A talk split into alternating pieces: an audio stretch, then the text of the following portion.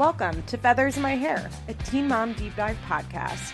I'm your host, Liz Bentley.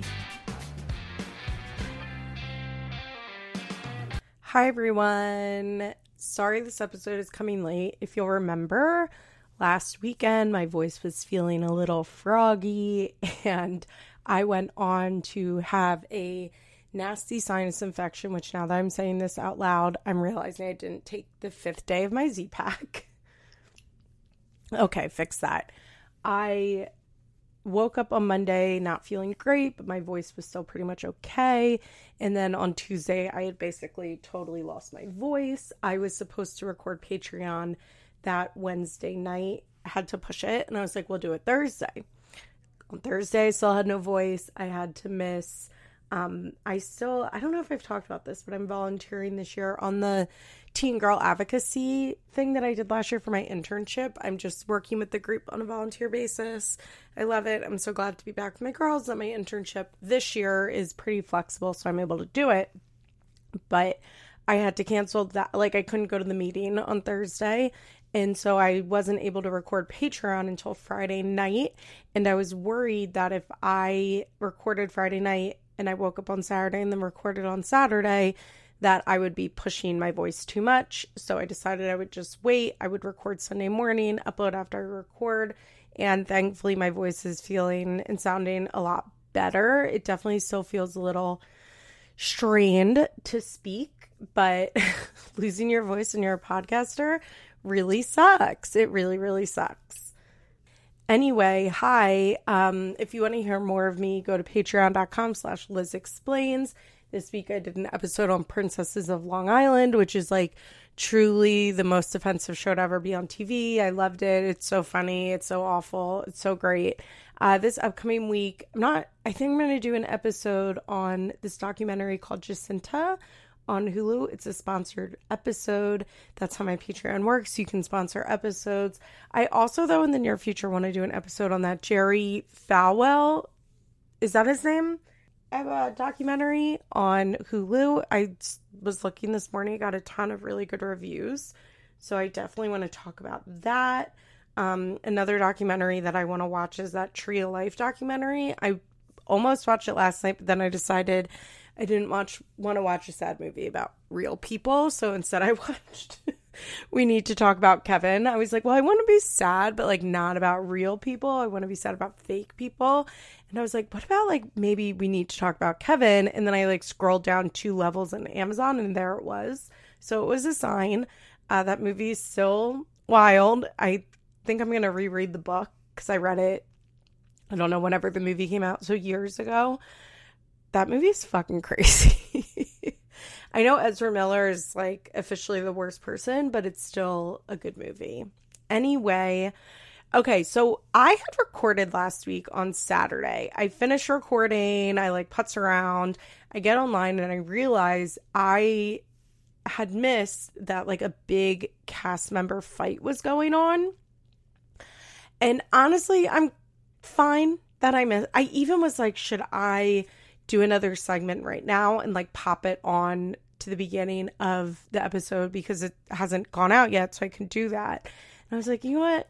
No, I don't really want to do that. Basically, the whole cast is fighting with Ashley for reasons I can't fully wrap my mind around or care about, honestly. Like, I'm getting really tired of the cast fighting stuff. I thought the Kail and Bri stuff was very funny and entertaining, but something about like the whole cast going after Ashley is not fun or entertaining.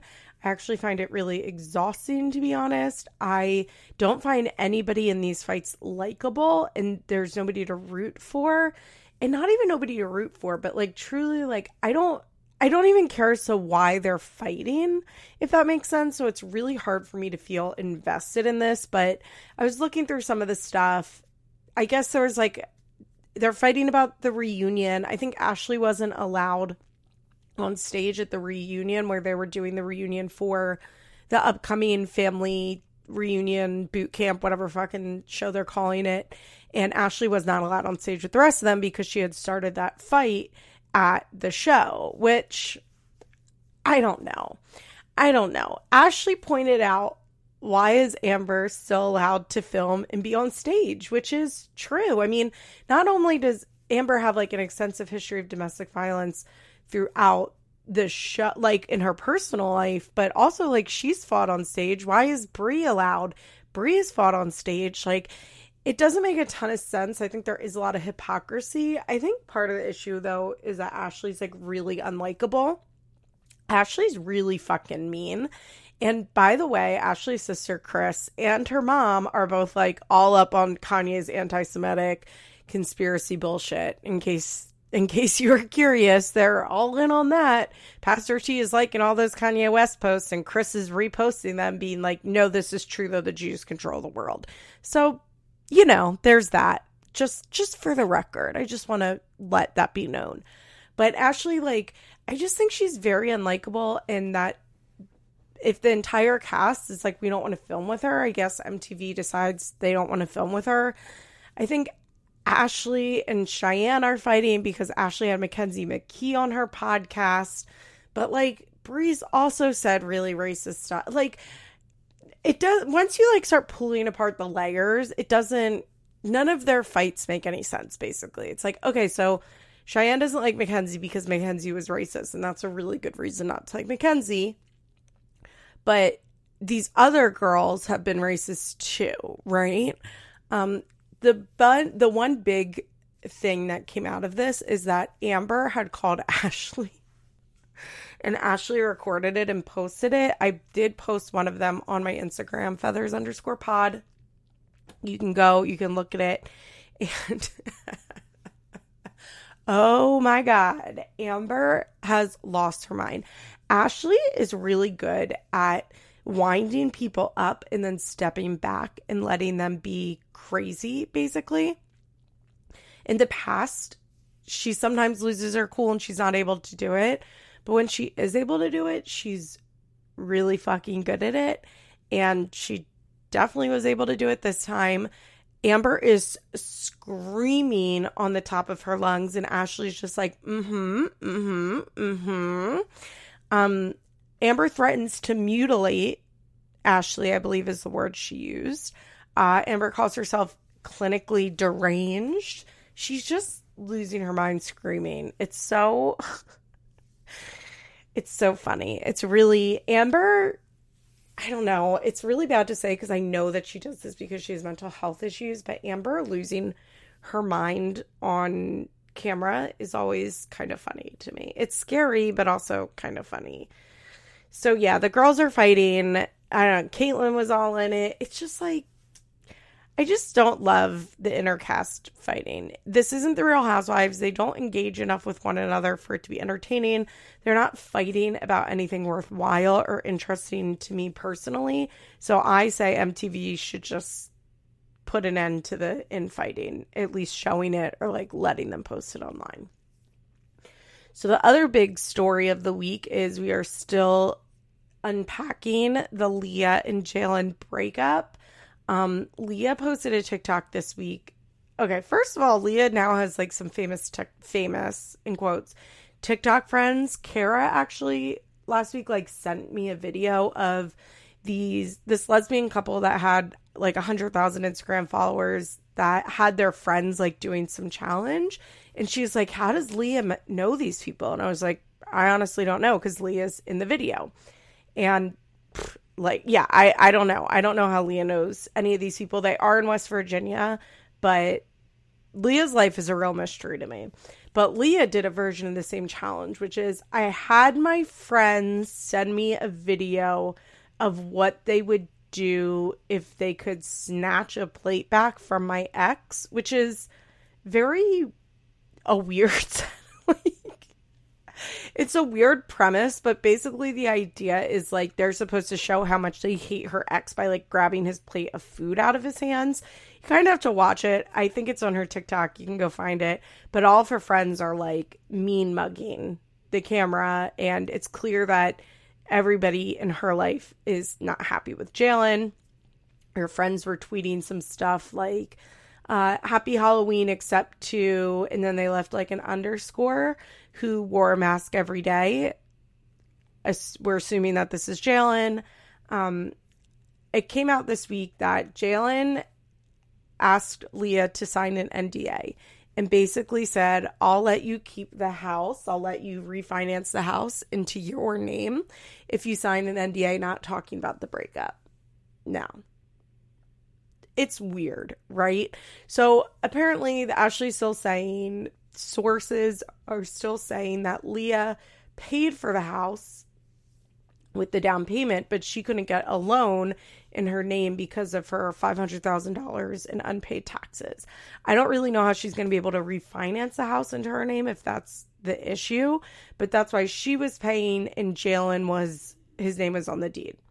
Okay. I, I mean, I guess. Um, why he's so scared of Leah talking, there are a few speculations, right?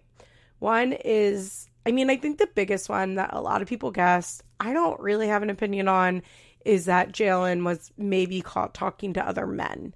Um, I think people have always speculated on Jalen's sexuality, just the way that he posts online, honestly, and the clothes that he wears is why people speculate on it. I, I don't know. I don't really know. Um, but like it would, it would make sense that he would be like, I don't want you to talk about this at all on camera versus if he was just like DMing with some chick, right? I also saw some speculation that it's possible that this is military related. I have had some people be like, no, but adultery is illegal in the military and I'm like but they weren't married it's not adultery until you're married like there's no there's no such thing as adultery if you're not married to somebody there's like obviously ethical ethical issues with cheating on your fiance or your girlfriend but it's not adultery until you're legally married to somebody so I don't think it's that. But I saw some people point out it's possible one of the girls he was messaging was somebody who's below him in the military that could like get him in trouble. Or just somebody that in general like creates an issue with his security clearance. Like just something in general that could get him in trouble, which I definitely think is possible. Um, I saw some blog posts without with really just sources and like no backup on this whatsoever, but saying that um, Leah gave Jalen the money for the down payment, but he didn't actually need down payment money because the house like he got the house with the VA loan, which is 0% down payment. But like for that, don't you still have to pay like realtor fees and money, like closing costs? I don't know if I believe that, but apparently Leah is like suspicious of where the money went. Um which like lol if that's true, Leah's so fucking stupid. She's so stupid. Oh my god. Like Leah, girly, what are you doing? I think it's it seems pretty clear that whatever happened is on Jalen, that Jalen has been very shady, that he mistreated Leah, that there's questions around money I mean, look, I like I don't blame Leah for getting duped. Like people get duped by partners all of the time. Like that fucking sucks. I feel bad for her. That sucks. Like it sucks he cheated. It sucks if he stole from her. It sucks if he like deceived her with this house in any way. I I really feel for her there. I my point is just like stop letting these men move into your life a month after you meet them and like playing daddy to your daughters. Like this could have all well maybe not because like they probably wouldn't be buying a house together if they hadn't been moving so fast. But like she can get deceived or fucked over by a guy like even if they move kind of slow, but like there's no reason that her daughter should be involved in this the way that they are and it really sucks that she had them like fall in love with Jalen and get so close with Jalen, only to find out that he wasn't who he said he was. And the reason that it like she finds out that he's not who he said he was is because they were only together for a year and like once they were engaged, I guess his mask started falling. And that's why you need to like take things slow. She just moves way too fast with every guy always and even if like I don't I just want to be clear like I don't blame her for anything that happened. I don't blame her for getting with an asshole. Like that that that happens, right? Like like he who has not been with an asshole casts the first stone. But the fact that she had him living with her children what four months after she met him is like leah this is why you can't do that. Because if the worst thing that happened is that he stole from her or that he cheated on her she's very lucky. She has vulnerable children that she had this man living with. I don't think he i'm i want to make it clear i do not think jalen did anything to those kids. I'm not saying that.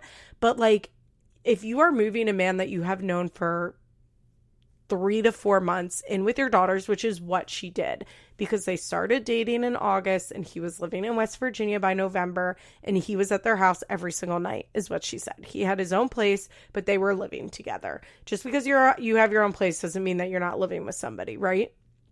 So even even though he has his own place, they're not living together, they are living together and you don't move someone in with your daughters, your three young daughters, children. I shouldn't say daughters. It's just daughters because Leah's daughters, but in general, children, uh, three to four months into knowing them. Because shit like this happens and she's she's really lucky if this is the worst thing that could happen. I mean, I, I definitely feel bad for her, but I think I feel worse for the kids that they are now once again like part of a Leah breakup right? Again, again, again, again. Oh, Leah girly, just just date someone. like just date someone. You don't need to live with him after 2 months. You do not need to be engaged within a year. Although I don't think getting engaged within a year is crazy in your 30s. I think I said this, right? Like I think if you start dating someone in August and you guys get engaged in like July or August, that's not crazy at all. Like it's crazy if you're 21, but it's not crazy if you're in your 30s and you know what you want in life. But I think it is crazy if you have kids. You need to be going way slower than that. You should not be at the point where you're ready to like totally blend someone into your family at that point. And statistics tell us why, right? Like statistics let us know why. I mean, I guess in the long run, it's good this happened before they got married. It's good this happened before she had kids with him. And I hope that she's learned some lessons and that the girls are emotionally okay because it's probably not easy if you move in with some man and you really like him and you think he's going to be part of your life and he proposes to you as well as your mom and then he's not. I decided this week that I was going to cover throwback episodes. I went to do the last episode of season 4 and then was like, mm, I don't really want to watch this. It was like not much was happening. Jenelle was on heroin, but like that was kind of it. Nothing else was really going on. So I decided I would skip to season five, episode one and two. We'll go back to the new next chapter episodes next week, most likely. Uh, but I was like, let's just keep going on the throwbacks. I really like these first two episodes. They were fun to talk about. So we're going to take a quick break and then we're going to talk about season five, episodes one and two.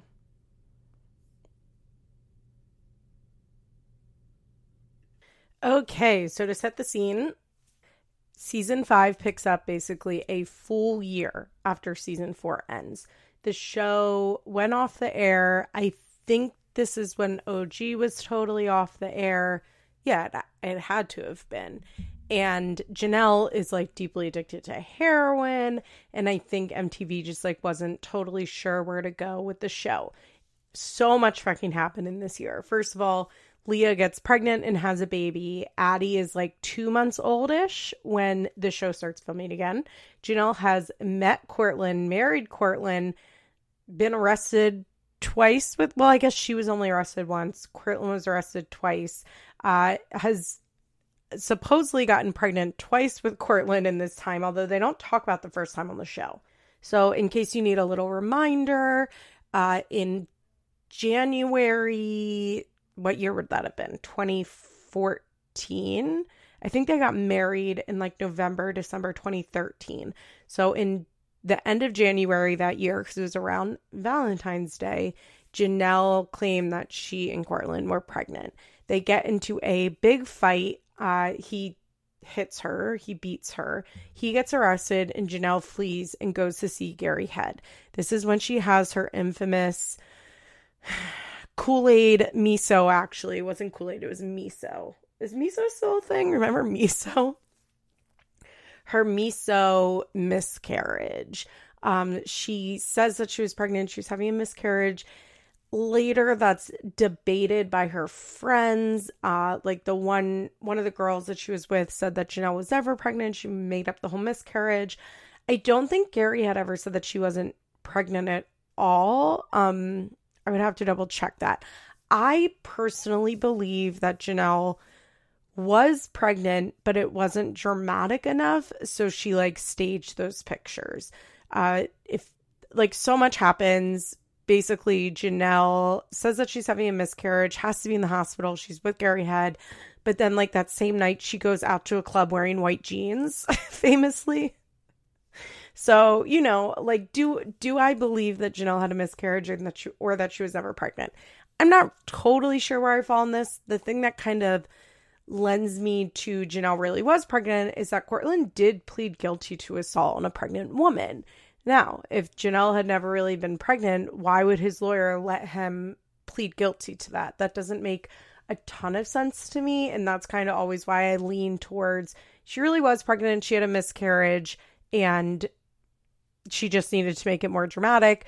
But also, like, if Jenelle totally made it up, I wouldn't be surprised either. This is the height of Jenelle being fucking wild online.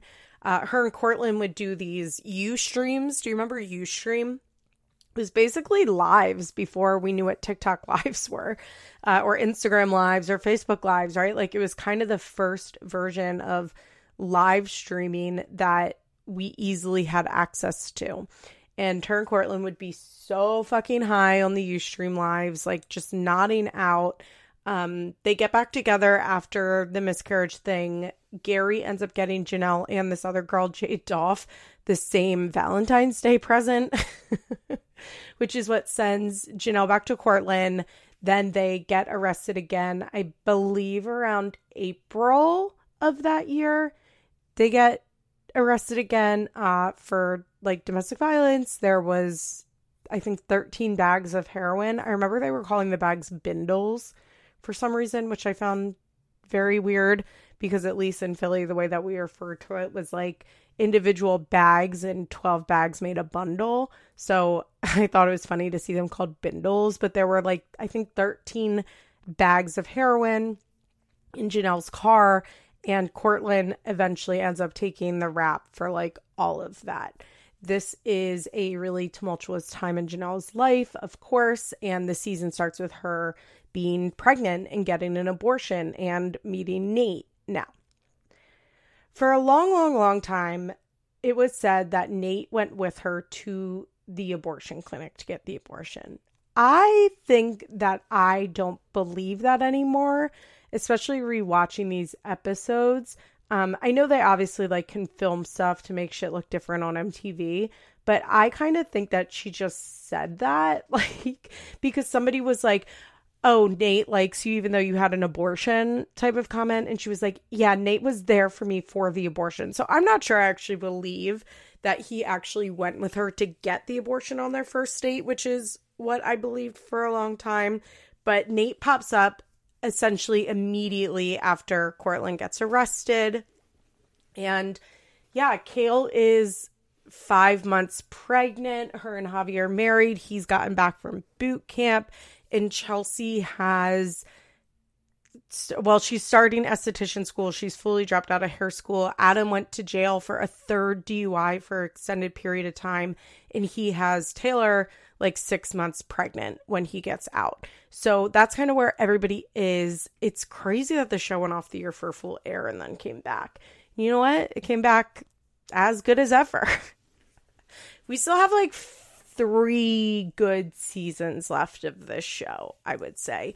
I've had some people ask me, like, if I have other plans for throwback type of stuff, and I have considered doing Teen Mom 3 just because I have not watched that since it originally came on, and even that I was not watching it closely. Like, Teen Mom 3 was never my bag, so I really only watched, I don't even know if I watched every episode. I don't think I watched every episode of that show.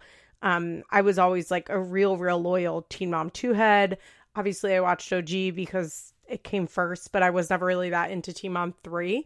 But I definitely think that's a good idea to do a Teen Mom 3 watch. There's also Teen Mom Teen Mum UK, uh, which I know Princess really liked. I don't know if I'll ever go to Teen Mom. I'm not that interested in starting shows about teen pregnancy with people that I don't know. It's why like people are like, "Oh my god, are you watching Unexpected?" And I was like, "No, I don't care about that."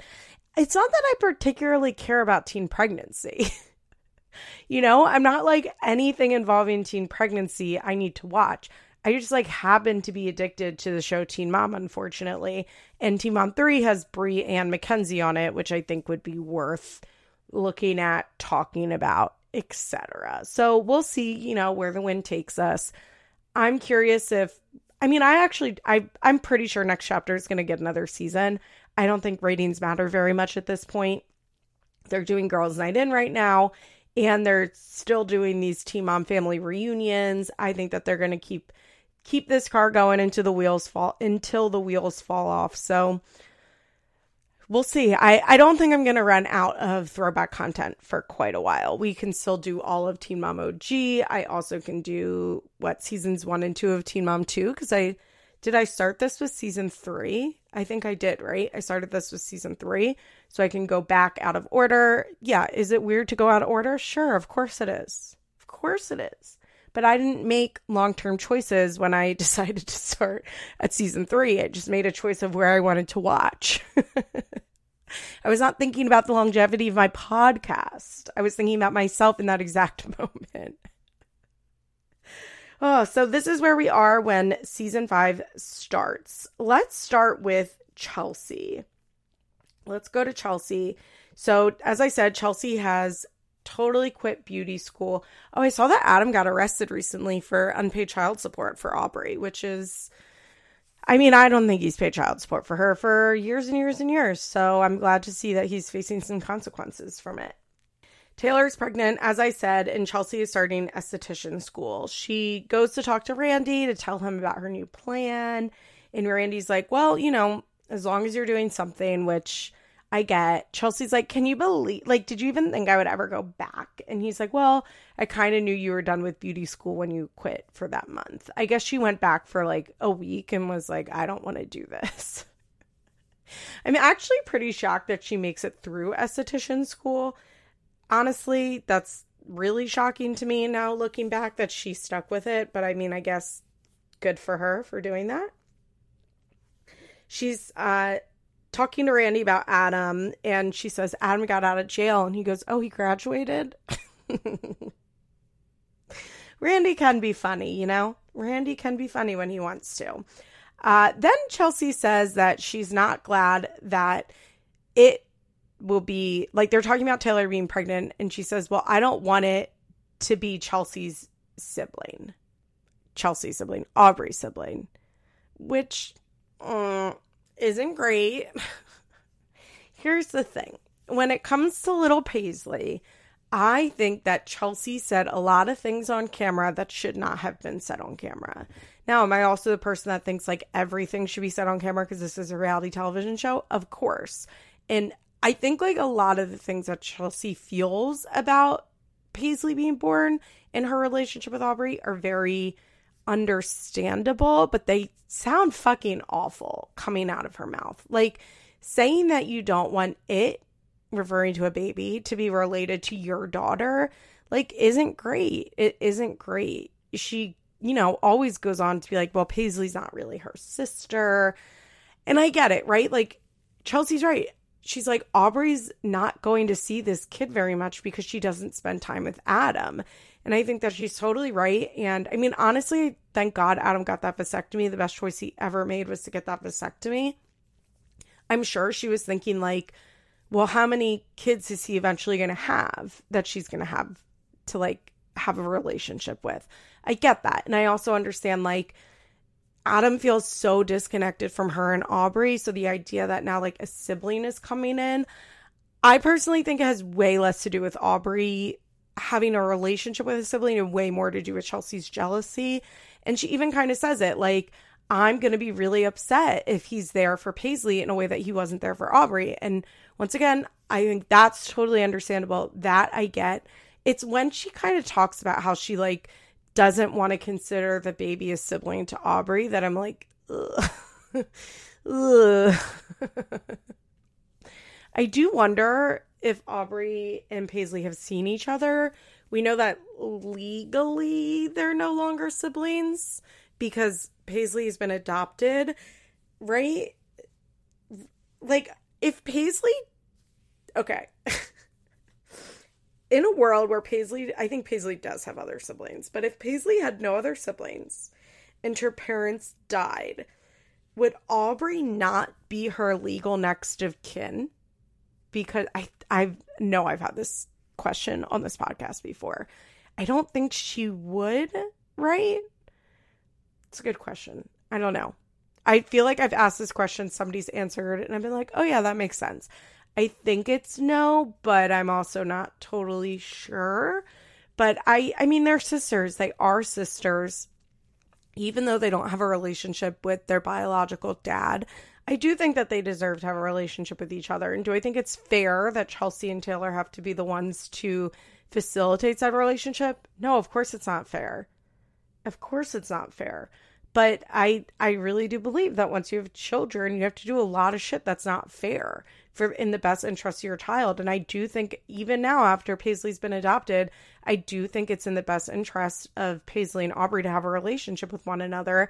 And I personally like wouldn't be able to live with myself if at 25 my daughter is like, "Well, why didn't you like try and make it so that Paisley and I could have a relationship?" And I was like, "Well, that was your dad's job." Like I I don't know. I just think that it's not fair to the kids if the moms aren't trying and that's that's who we should center in this conversation, right? I always feel like when we have this conversation, we center Chelsea and Taylor and Adam and what Adam should be doing and how it's not fair to Taylor and it's not fair to Chelsea.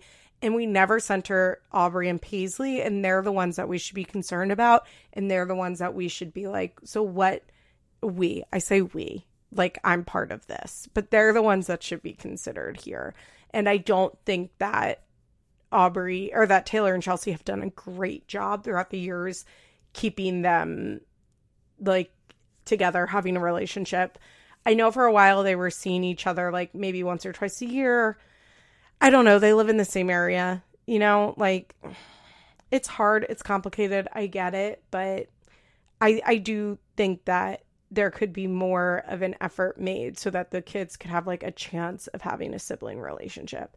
But also, I don't know, it's possible to grow up and be like, I don't give a fuck. like, I don't care. I think they both have very fulfilling home lives with their mothers and they're on Paisley's side, her father, and on Aubrey's side, her stepfather. They both have little siblings. Like I I I doubt they're like actively missing their sister relationship with one another. But I do wonder, like, as adults, what it will look like. But that's going to be the big theme of this season. It's crazy watching this in the way that Adam is talking to her and the way that she interacts with Adam, knowing that she sleeps with Adam at some point this season. Because remember, it comes out that Chelsea slept with Adam while Taylor was pregnant.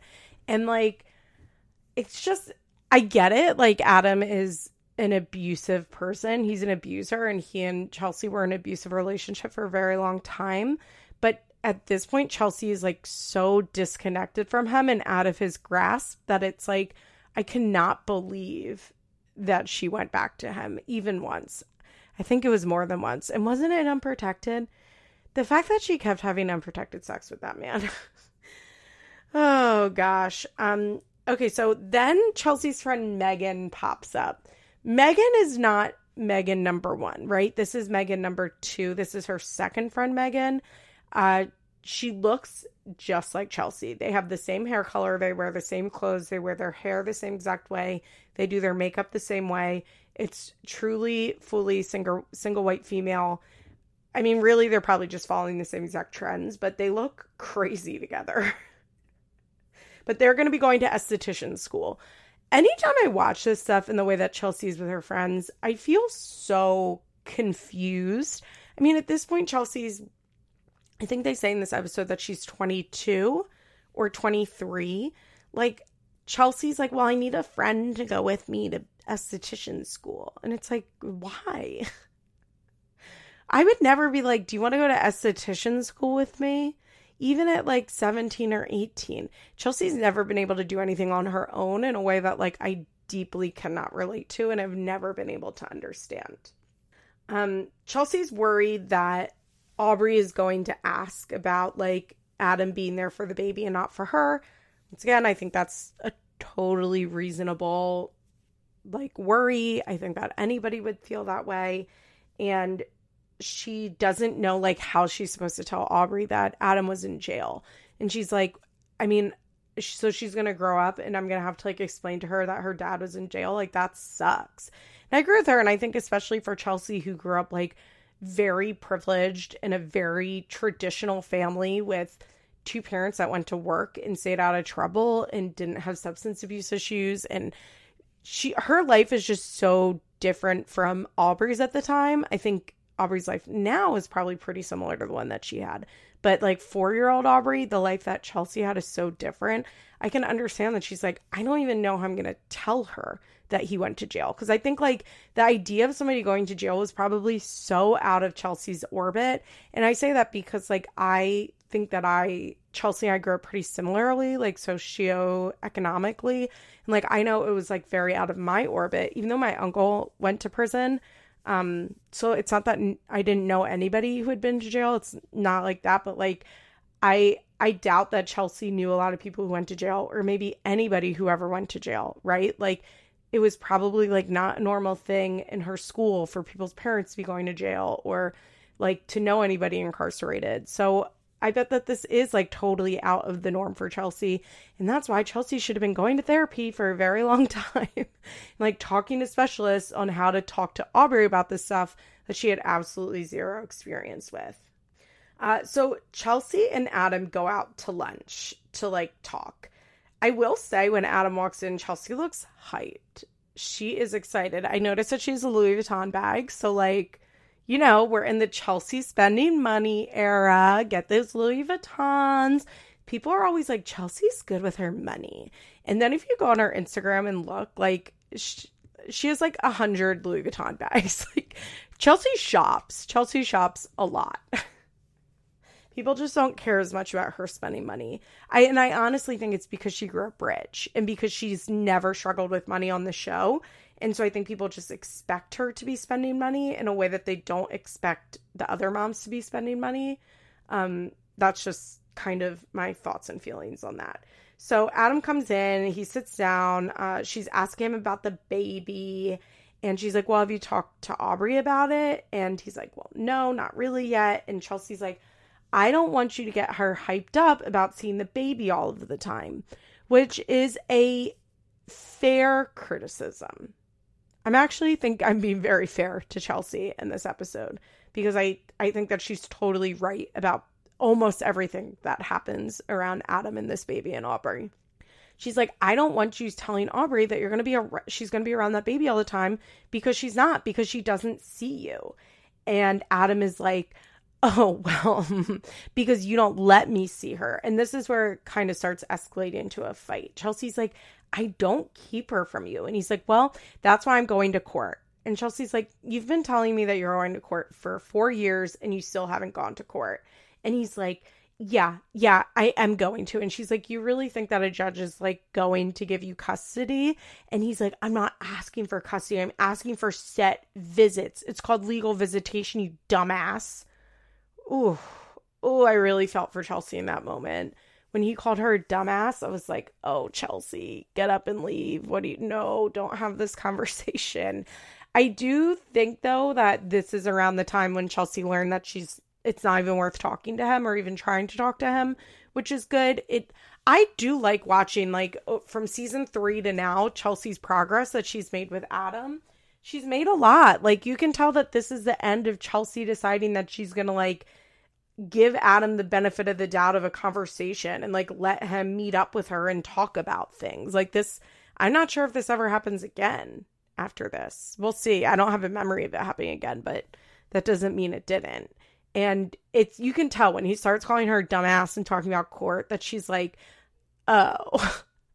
so she goes from like looking excited from when he walks in to being like, oh, this is nuts. You can like she literally starts to grab her purse. Like she's going for her purse to be like, "Oh, I'm not doing this." And I was like, "Good for you, Chelsea. Good for you." And he's like you won't be able to keep Aubrey away from me once the judge says that I can legally have her or you'll get in trouble.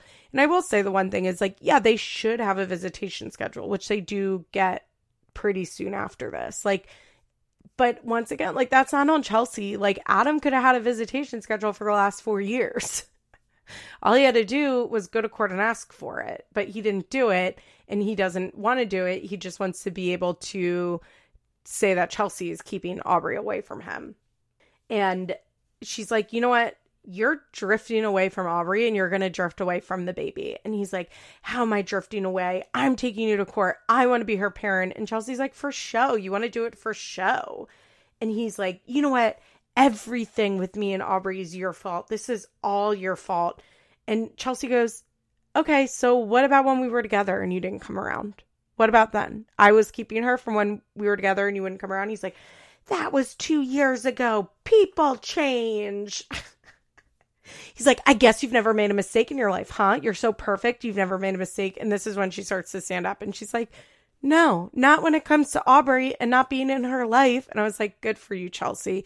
She actually handled this whole conversation, I thought, very well. She was I mean, I don't even know why they had this conversation. I don't know why she agreed to it or why I would bet it was probably her idea. Uh, I don't know what she wanted to come of this conversation or what she thought would come out of this conversation, but in the end, she ends up handling it really well. She doesn't sit there and fight with him. As soon as it starts like really escalate, she's like, okay, I'm leaving. I'm not going to do this. And good for her. Good for her.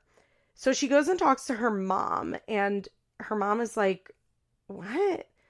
When do you keep Aubrey from Adam? And she's like, I don't. And her mom's like, I thought you're always really good about letting Aubrey go with him. She's like, I am. The only time I don't let him is when he asks me last minute, which is extremely fair. And her mom makes the point of like, Adam doesn't want regular visits with her. And that's very true. Okay, so in this second episode, it's all about her going to esthetician school uh, we do get a scene of Taylor and Adam talking, and oh, Taylor girly, I know she was young, but she must watch this in full body cringe. I can't. Well, she probably doesn't watch this because it's probably triggering, triggering as fuck. Because don't forget, Adam was very physically abusive towards Taylor. Um, I'm sure she has no desire to ever watch this. I think Taylor is what 19 or 20 in these episodes. She's very young. I do not blame her for any of this, but watching her sit there as Adam is like, Chelsea's a bitch. Chelsea keeps Aubrey away from me. Taylor's like, Well, are you excited to have the baby? Like, I know you've already done this once, but I'm so really excited. And Adam's like, It's going to be different this time because you're not crazy like Chelsea is. And so I'm going to be there. And I'm like, Oh, Taylor. Oh, Taylor girl. oh, no, no, no, no, no, no. You never let a man call his ex girlfriend crazy to you. Never let him do that. That's the lesson. I think everybody who listens to this podcast is around my age, so you probably don't need to learn this lesson, but that is a lesson. Don't let men call their exes crazy to you because it's going to be like Adam. Adam Lind is calling Chelsea crazy and Taylor is buying it. We see Chelsea start school poor Aubrey. She's trying to wake Aubrey up for her first day of pre K. Aubrey, little Aubrey's never been good at waking up. I do wonder if Chelsea ever attempted to have any sort of schedule when she wasn't in school. My guess would be no. Um, you know, my guess would be that Aubrey has always slept in, and so she slept in because why wouldn't she? What are you going to do? Wake up your kid up earlier?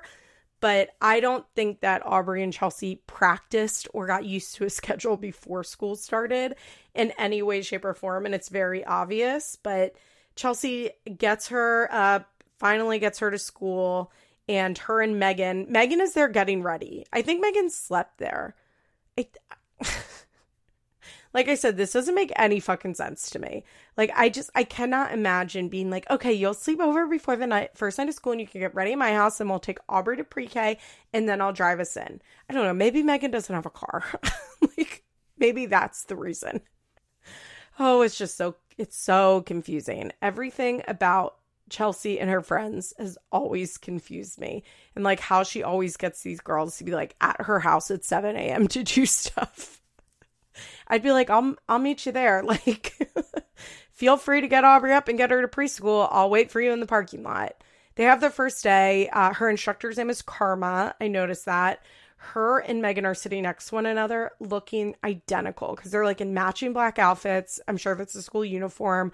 Their hair is exactly the same, their makeup is exactly the same. It looks crazy, but they're both really happy about it and they're excited. They think it's going to go well. So, mazel tov to Chelsea for doing something. All right, let's pop on over to Leah, who, as I said, Addie is born. Addie is here. She is a tiny little baby, and in season or the first episode, Corey's getting married to Miranda. Miranda was there at the end of last season, right? I think she, I feel like she was. I definitely think she was. But Corey's getting married, and Leah says twice in this episode that she could have tried harder. And the weird thing is, she says it to both Corey and Jeremy.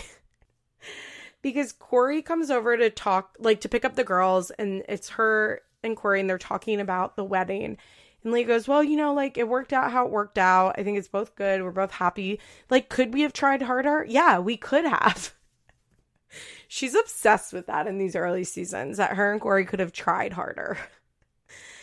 oh gosh. Um and then Leah a little later is talking to Jeremy and he's like, So, you know, how do you feel about it? And she's like, Well, look, could Corey and I have tried harder? Yeah, but I'm like, why are you saying that to your husband? it's such a weird thing to say. I will say, Leah seems very clear eyed in this. This is the start of Leah's addiction, as she says. You know, I've never really totally believed her timeline. I've never totally believed her when she talks about her history of drug use. I personally think that she's been abusing drugs for quite a long time. And then this is when it ramps up into a full blown like problem. I, I don't know. I don't know. It's, I wish that I could like give Leah some truth serum because I don't, I don't think what she would tell me would be bad. You know what I mean? Like, I don't think I would judge her for any of it. I think I'd be like, yeah, that makes sense. You had a really abusive and traumatic childhood. Then you had twins early. One of them had a major medical like complexity issue. Like, yeah, you're using drugs. Okay. And now you got off them. That's cool. Like, I'm happy for you. I just, I don't get why she feels the need to hide her story the way that she does. But whatever. She, I don't think Leah is very good at telling the truth. I just, I don't think it comes very naturally to her, honestly. Uh, but she's clear eyed here. According to her, she had the botched epidural, and the hospital sent her home with like a bunch of opioid scripts, and she's on them from then on. I will say in the second episode, she starts to look a lot more disheveled. Like her hair isn't really brushed. She's looking really frustrated. And I'm like, this is probably when she's starting to like get deep into it in the second episode, they go to Orlando. Oh, Jeremy, a big, a big important part is that Jeremy has taken a couple months off after Addie was born, and he's about to go back to work. And Leah's like really upset about this. They go to Orlando for vacation. There's a scene of them all swimming in the pool, and they don't have Ali in a life jacket. And I, I don't get why. I, I was really like, get that girl in a life jacket. That's so dangerous it was just Jeremy and Leah, so they had three kids or three kids to two adults. And Ali doesn't have the muscle strength to like hold herself up in the water. I know she does learn to swim, but like just put her in a life jacket. Like, what are you doing? Oh, Leah, always making bad choices. Uh, they bring them to this little like play area, and Jeremy's like trying to make her climb up shit, and now he's crying. And Oh gosh. I just wish that Leah had like sought help from other parents who have children with muscular dystrophy early on and like look to them for advice because you can tell that she's just like totally winging it. So Dawn, Leah, and Jeremy, because Dawn comes on vacation with them, are sitting and eating and they're talking about him going back to work. And Leah's like, It's dumb. It's dumb that he has to go to work. And Dawn's like, It's not dumb. He's going to make a living. And Leah's like, well, I, I just don't want him to do this. I don't want him to do this. Uh, she's like really worked up about this. We later get a scene of Jeremy and Leah just out like to dinner, I guess Dawn's with the girls. And once again, Leah's like, I don't think you should go to work. And Jeremy's like, I don't, I don't know what you're talking about. and Leah's like, you know, the only jobs aren't going on the pipeline. There are other jobs. And Jeremy's like, I I mean, I'm paying the bills. I don't know what you want me to say. And she's like, You don't need to make $5,000 a month. Okay. You don't need to do that. I'm kind of guessing what they're not saying here is Leah makes a lot of money from Teen Mom and that he could make money from Teen Mom. I wonder if that's what she's implying. Like, filming should be your job, just film full time. But Jeremy's like, This is my job. There's no local jobs where I can make comparable amount of money. And Leah's like, well, everybody else seems to be okay. They work locally. They have a they have a house. They have a car. They pay for their stuff. And it's like, well, Leah, I think you know that's not true. you grew up with your family not being able to pay the bills and a lot of people you knew not being able to pay the bills. And I get it, right? Like Leah was never meant to have a life as a pipeliner's wife. She was never going to be good at it. Leah needs constant 24 7 attention. Being Leah's boyfriend is your full time job. We've seen it with every single boyfriend that she's ever had. That's just how she is. And it was crazy of her to marry Jeremy in the first place. And look, Leah is young and she's immature, but we saw these same issues when she like tried to get back with Jeremy, what, a year and a half ago, two years ago, when she was like mad that he couldn't come on vacation to Hawaii and mad that he couldn't show up for certain stuff. Like, this is who Jeremy is. He's going to be on those pipelines. You married him knowing that he works for months away at a time. And I think one could argue, like, well, she didn't really fully understand until she had the baby and what it would be like to be alone. But I don't think that's true because she was already like parenting the twins alone and saw how hard that was. So it's not like she just didn't have any idea how hard it would be to have a baby, you know, like she's already done that. Leah just makes bad choices and then wants to punish others. She's being like really fucking mean to Jeremy in this scene, actually. He's like, I really don't want to argue. And she's like, okay, shut up then. Just shut up. Like she tells him over and over again to shut up and stop talking. And it's it's truly over nothing. Like this is not a real fight that they're having because this is his job. and it's been his job since before he got married. And I'm not saying like you can never ask your spouse to change jobs, but I think Leah's issue is that she's like, just get a new job, figure it out. It's not like they're sitting down together as partners, being like, this is unsustainable. What is a way that we can change our lives so that you don't have to work this job anymore? What are the possible jobs for you to get here? What would you be willing to do? Could we move? I mean, I guess they already live in a very low cost living area, but could we move somewhere that's maybe a little more expensive, but there are more jobs? Like they don't, she doesn't present any sort of compromise or options or discussion. It's just, you need to quit your job. You need to stop doing this. Oh, Leah that's kind of it for Leah in episodes one and two. She had a slow episodes one and two. I liked to watch Leah and Jeremy fight though. they were just so bad from each other from the jump that it's funny to watch them fight. I'm also, I mean, it sounds fucked up to say it. I'm looking forward, for lack of better words, to watching Leah's decline throughout this season and the next couple seasons.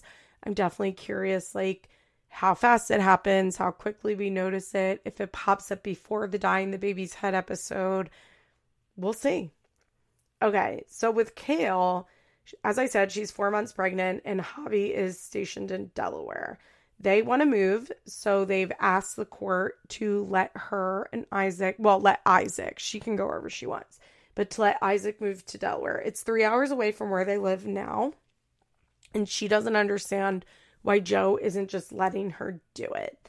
Uh, they have their baby shower, and I will say it was actually nice watching this. I mean, kind of sad in retrospect, but nice watching this that the first like two seasons that we watched of this show, right? Like when her and Joe are broken up, is her like obsessing over the fact that she doesn't have family, that Isaac isn't going to want to be with her at her house because she doesn't have family, that she's all alone. And this baby shower is like, there are at least 50 people there. All of Javi's friends and family are there. I'm guessing Kail's friends are there too. Um, his like friends and cousins and people are giving speeches about how much they love Kail and how they love Isaac and they're so excited for a new baby and you can just tell she like feels so supported. She's crying through the speeches, which watching Kail be vulnerable with her happy feelings is quite a sight compared to how she is now. I think she's just like so hardened. I don't know if she would even let herself experience that publicly, like cry tears of joy and like gratitude publicly. I I don't really think so. Uh, is Kail pregnant now, guys? I don't know. I'm I'm just waiting for a baby to pop up or not pop up. But watching her cry through these, I was like, I get why Kail married Javi. I don't think Kail was ever in love with Javi. I don't think Kail ever liked Javi that much, honestly. Like not even in love, like not just like, well, she loved him, but she wasn't necessarily like super in love with him. Like, I don't even think it was that. I think she could at times tolerate Javi. And I don't think it was anything to do with the military benefits. I think it was his family, honestly. And the fact that, like, as soon as she came around, she was like fully accepted. His mom and dad were so supportive, and his sister and his cousins. And I can see how Kail, who was so desperate for that love and felt so alone and was like so obsessed with giving Isaac a family like that on her side, I can see why she was like, yeah, this is it. I don't need to look any further. It doesn't really matter if I don't love Javi. It doesn't really matter if I don't like Javi. This is what I want for my life. I love how much he loves Isaac. I love how much his family loves Isaac. I love his sister. I love his mom. I love his cousin. I love his friends. I get along with everybody so much. They have this great culture. It's so fun to be a part of it. Like I I can see how you get wrapped up in that, honestly, especially somebody like Kail. So it's it's sad to watch honestly in retrospect because she's making such a bad choice but i completely understand the reasons why she's making this choice which actually makes it more sad to me because i think that Kail really did want this to work. And i think 21 year old Kail or however old she is is she only 20 in this season? Like she's so fucking young. But i can see how this young Kail is like this is the answer. And it's I can't imagine like how depressed and sad she was when she realized it wasn't the answer and it didn't actually fix anything inside of her. And that while it was great to have that extended family network, it didn't mean that she would have a good or happy relationship. It didn't mean that she would be happy. It's just sad. Like, it's really sad, especially watching this like so close to those episodes where she's crying about the fact that Isaac won't have anybody on her side. Mm. Kail. It's these episodes are depressing for me to watch because I feel like at this point in time that we're watching on TV, Kail could have really put an effort in and made some changes in her life that she didn't make. And it's sad to think like what her life could have looked like now if she stepped back and was like, I actually don't want to marry Javi and I don't want to get pregnant with him, so I shouldn't do these two things just because I like his family. And I actually should just like go to therapy and work on building up my self esteem and work on like fixing my mental health issues because that's actually the problem. Isaac not having like a large extended family on my side is not the problem. Isaac is not going to not want to spend time with me because he doesn't have cousins here. Like that's not a real rational fear. I need to like work on myself so that he wants to be with me because I'm a loving mom who he loves to spend time with. It's not about the other people. But she didn't have the self awareness to learn that, and she ends up making a lot of mistakes. By the way, Lauren and Javi are definitely back together. Somebody took a picture of them at the World Series game. Oh, gosh. Lauren, girl, what are you doing? What are you doing? Oh my God. You know, last time that um they had that big fight and Lauren got arrested. Did Lauren get arrested?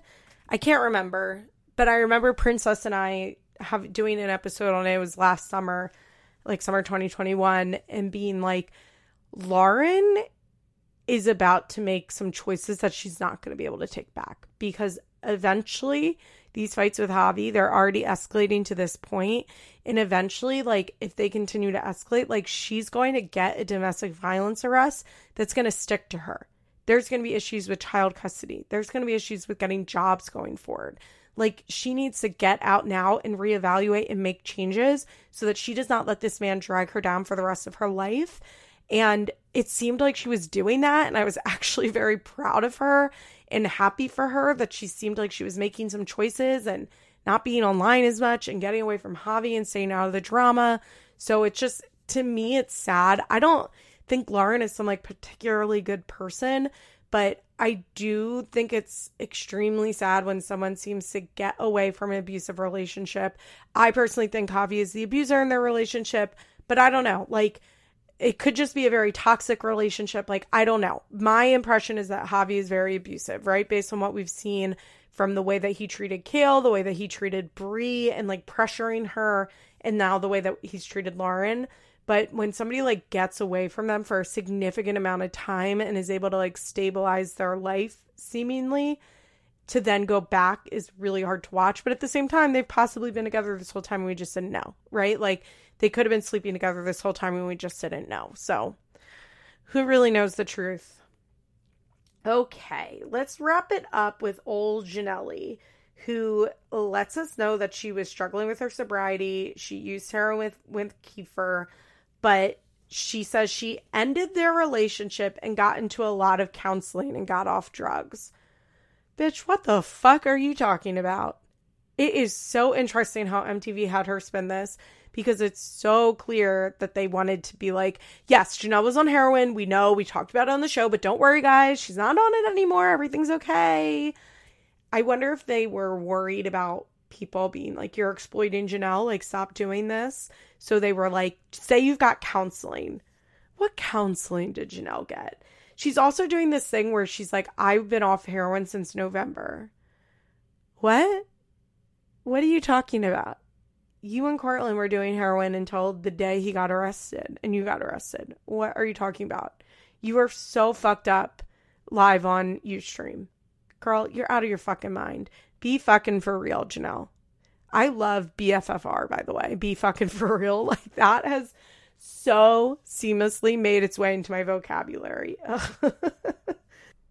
So Jenelle is living with Barb and Jace, and she decides to go and walk with Taylor, Taylor Lewis, aka the mother of Courtland's first child. Taylor has her own long and storied past. She has been in and out of prison for the last few years. I actually haven't like checked on her in maybe a year or two, but for quite a while, she also had a heroin addiction. Uh, she was doing sex work to support it would get arrested for it, has been arrested for it multiple times. They have a daughter named Jordan who they call Jaja. Also, Taylor was like, I think 16 and Courtland was in his mid 20s when they got pregnant. It's just really sad. Taylor grew up in foster care, uh, doesn't have a stable, didn't have a stable home life or family. So, yeah, Taylor's a really sad figure to me. I hope that she's doing better. I could probably find out. She loves to post on Facebook, or she did but oh, every when she comes up on this, it's like, oh, sad, sad, sad reminder. So she lets us know that she's pregnant on this walk with Taylor. And also, she says she relapsed one time when she met Courtland. And I'm like, girl, come on, come on. She says the famous line that it wouldn't be fair for her to have another baby when she doesn't have Jace. Remember, she's pregnant again, what, five months after this? right? She gets pregnant the fall of that year. Barb is going to take Jenelle to get an abortion. And I just want to point out they have to drive like a significant distance to get this abortion pill to the fact that they'd go there the night before and sleep in a hotel. And this is in a like a, a Roe v. Wade existing world. They live in North Carolina, which is a red, st- well, it's like a purple state now. It's not one of the strictest and most restrictive states in the country. And still, Jenelle had to drive multiple hours in order to get access to this abortion pill. We it it kind of frustrates me because I keep seeing people be like, "Oh well, you know, when abortion was accessible or wasn't illegal, like X, Y, and Z didn't happen. It's like abortion hasn't been accessible to many people for ever, honestly, for almost ever. Uh, you know, like first of all, that Medicaid can't cover abortions unless the state like specifically provides for it. That federal funds cannot go to cover abortions. That states like Texas and Mississippi uh, only had one abortion clinic anyway for many years. That they put these incredible like waiting periods in. I believe in Pennsylvania you have to get a ultrasound, which is fucking bullshit. You have to get an ultrasound and then wait 24 hours before you're allowed to get your an abortion. Um, I could find the exact stat, but something like 65% of people in Pennsylvania live in a county that doesn't have an abortion provider. So you have to drive, stay the night. Like it's it's so unaccessible abortion and that's before the Supreme Court like made it legal to restrict abortion. Like that those were all considered like not to be undue burdens. And the fact that Jenelle lived in a time where abortion was supposedly legal and so had to drive hours away to get the pill is fucking crazy.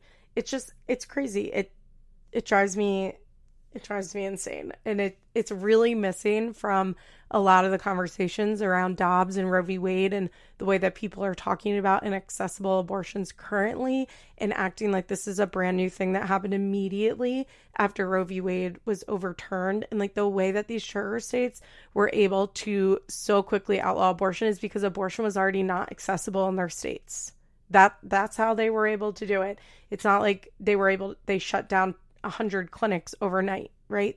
Like Oh goodness gracious. You should listen to um This American Life did an episode I think called The Pink House. It's about an abortion clinic in Mississippi, the only one that was in Mississippi for a very long time that was talking about like how inaccessible abortions were before Dobbs, right? Like before Dobbs even happened. Okay, there's my abortion rant for this episode. Uh, Jenelle says that she couldn't afford to be on birth control because of the heroin, and the heroin was the only thing she cared about. And I'm like, but I thought you hadn't been doing heroin since November, and it's the spring, so why weren't you on birth control? oh gosh. She tells her mom that her priorities going forward are going to school, finding a place to live, and getting a career, which is great. But of course, we know that like those don't happen. Uh, Jace is also obsessed with saying the word fuck. I kind of forgot about this, but this is where it starts when Jace says fuck over and over and over again.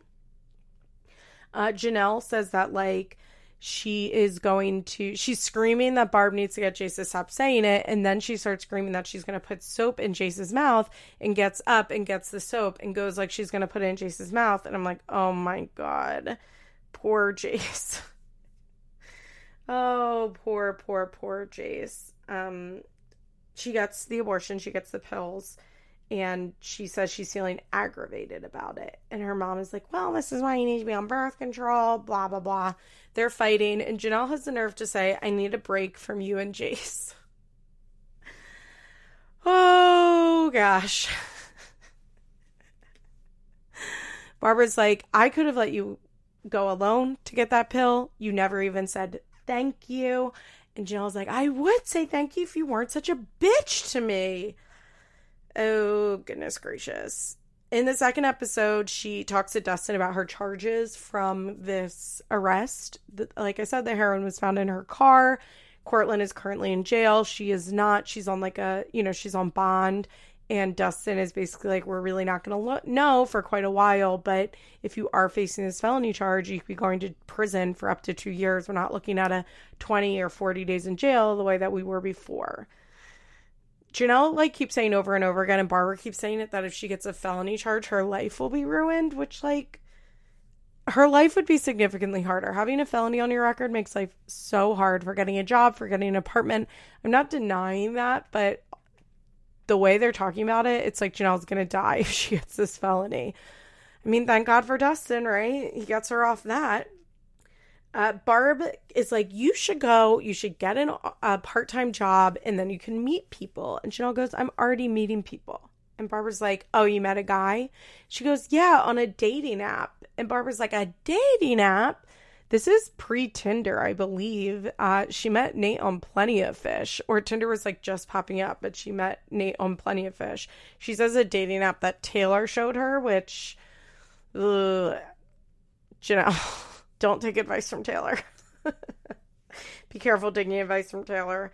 Uh, Barbara's like, You're still married. And Jenelle's like, We're separated. Because in the state of North Carolina, you have to be separated for a full year before you get divorced. It's such horseshit. It's those laws are so fucking antiquated. They're so crazy. Let people get divorced as soon as they want to get divorced.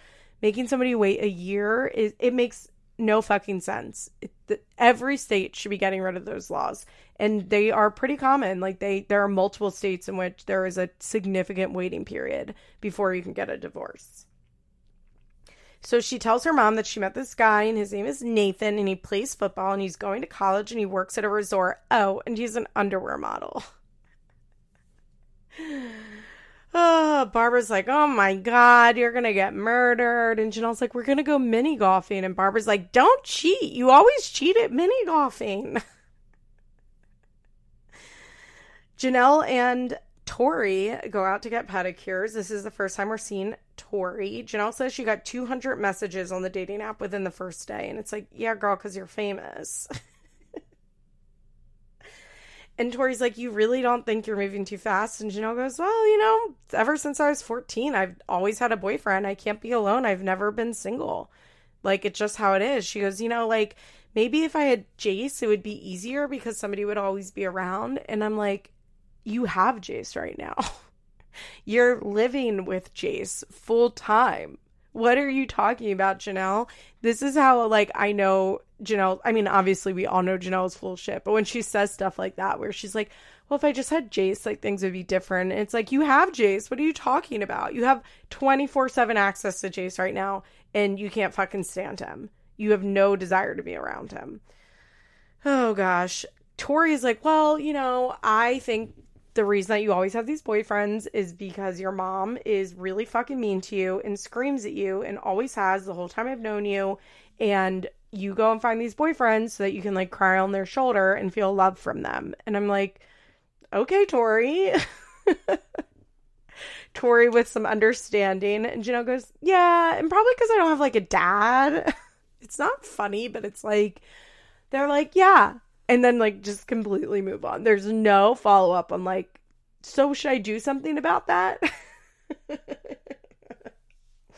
The episode ends with Jenelle meeting Nate. They're like really hitting it off. They're talking about like the craziest things they've done. And Jenelle was like, Well, once I ran away to New Jersey and like didn't tell anyone. And it was like crazy. But you know, that's because I was on drugs. And Nate was like, Well, what drugs were you on? And she's like, Heroin. But like, I've been sober for seven months now. And Nate's like, Well, that's good. Cause I had an ex who was addicted to drugs and she was like crazy. And I don't want you to be like that. And she's like, No, I know. That'd be like so nuts. Like, I'm not. I'm not. and thus, the start of Jenelle and Nathan, their beautiful, lovely, healthy relationship starts from here and I cannot wait to watch it play out. We'll be getting the abortion leftovers episode soon. Oh, anyway, I love you guys. I hope everybody has a lovely week. Go to patreon.com slash Liz Explains if you want to hear more from me. And I'll talk to you again soon. Bye. This podcast is brought to you by Solid Listen Network. Find me on Instagram at feathers underscore pod.